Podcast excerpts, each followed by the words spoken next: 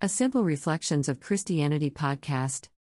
Welcome to the podcast. I'm your host, Remy, a computerized animated voice. This is Simple Reflections of Christianity. Mornings and evenings, a daily reading by C. H. Spurgeon. Thank you for joining in, and of course, please like, subscribe, and follow for more messages like this. We can all learn a thing or two from the saints who have gone before us. Thanks again, and welcome to Simple Reflections of Christianity podcast with me, Remy, you host. C. H. Spurgeon. This work is in the public domain and is accessible online. Morning, April 16th. The precious blood of Christ. 1 Peter 1:19.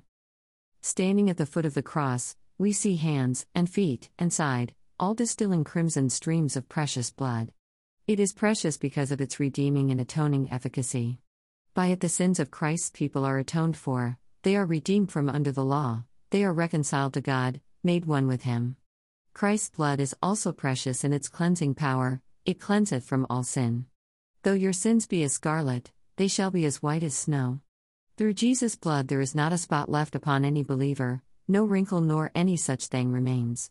O precious blood, which makes us clean, removing the stains of abundant iniquity, and permitting us to stand accepted in the Beloved, notwithstanding the many ways in which we have rebelled against our God. The blood of Christ is likewise precious in its preserving power. We are safe from the destroying angel under the sprinkled blood.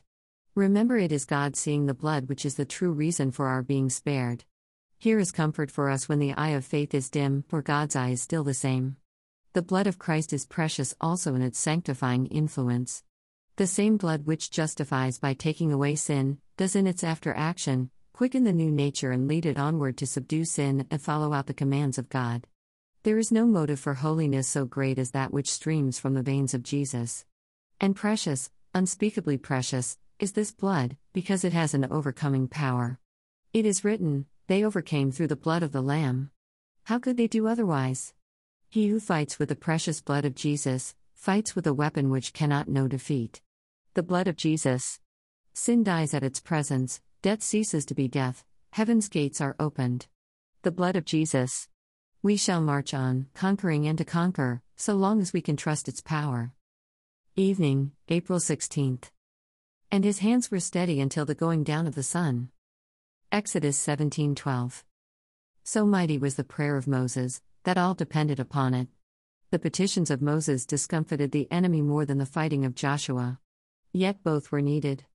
So, in the soul's conflict, force and fervor, decision and devotion, valor and vehemence, must join their forces, and all will be well. You must wrestle with your sin, but the major part of the wrestling must be done alone in private with God. Prayer, like Moses, holds up the token of the covenant before the Lord. The rod was the emblem of God's working with Moses, the symbol of God's government in Israel.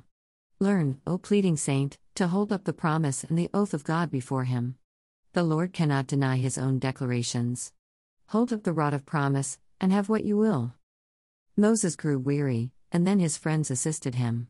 When at any time your prayer flags, let faith support one hand, and let holy hope uplift the other, and prayer seating itself upon the stone of Israel, the rock of our salvation, will persevere and prevail. Beware of faintness in devotion, if Moses felt it, who can escape? It is far easier to fight with sin in public than to pray against it in private. It is remarked that Joshua never grew weary in the fighting, but Moses did grow weary in the praying. The more spiritual an exercise, the more difficult it is for flesh and blood to maintain it. Let us cry, then, for special strength, and may the Spirit of God, who helpeth our infirmities, as he allowed help to Moses, enable us like him to continue with our hands steady until the going down of the sun, till the evening of life is over, till we shall come to the rising of a better sun in the land where prayer is swallowed up in praise.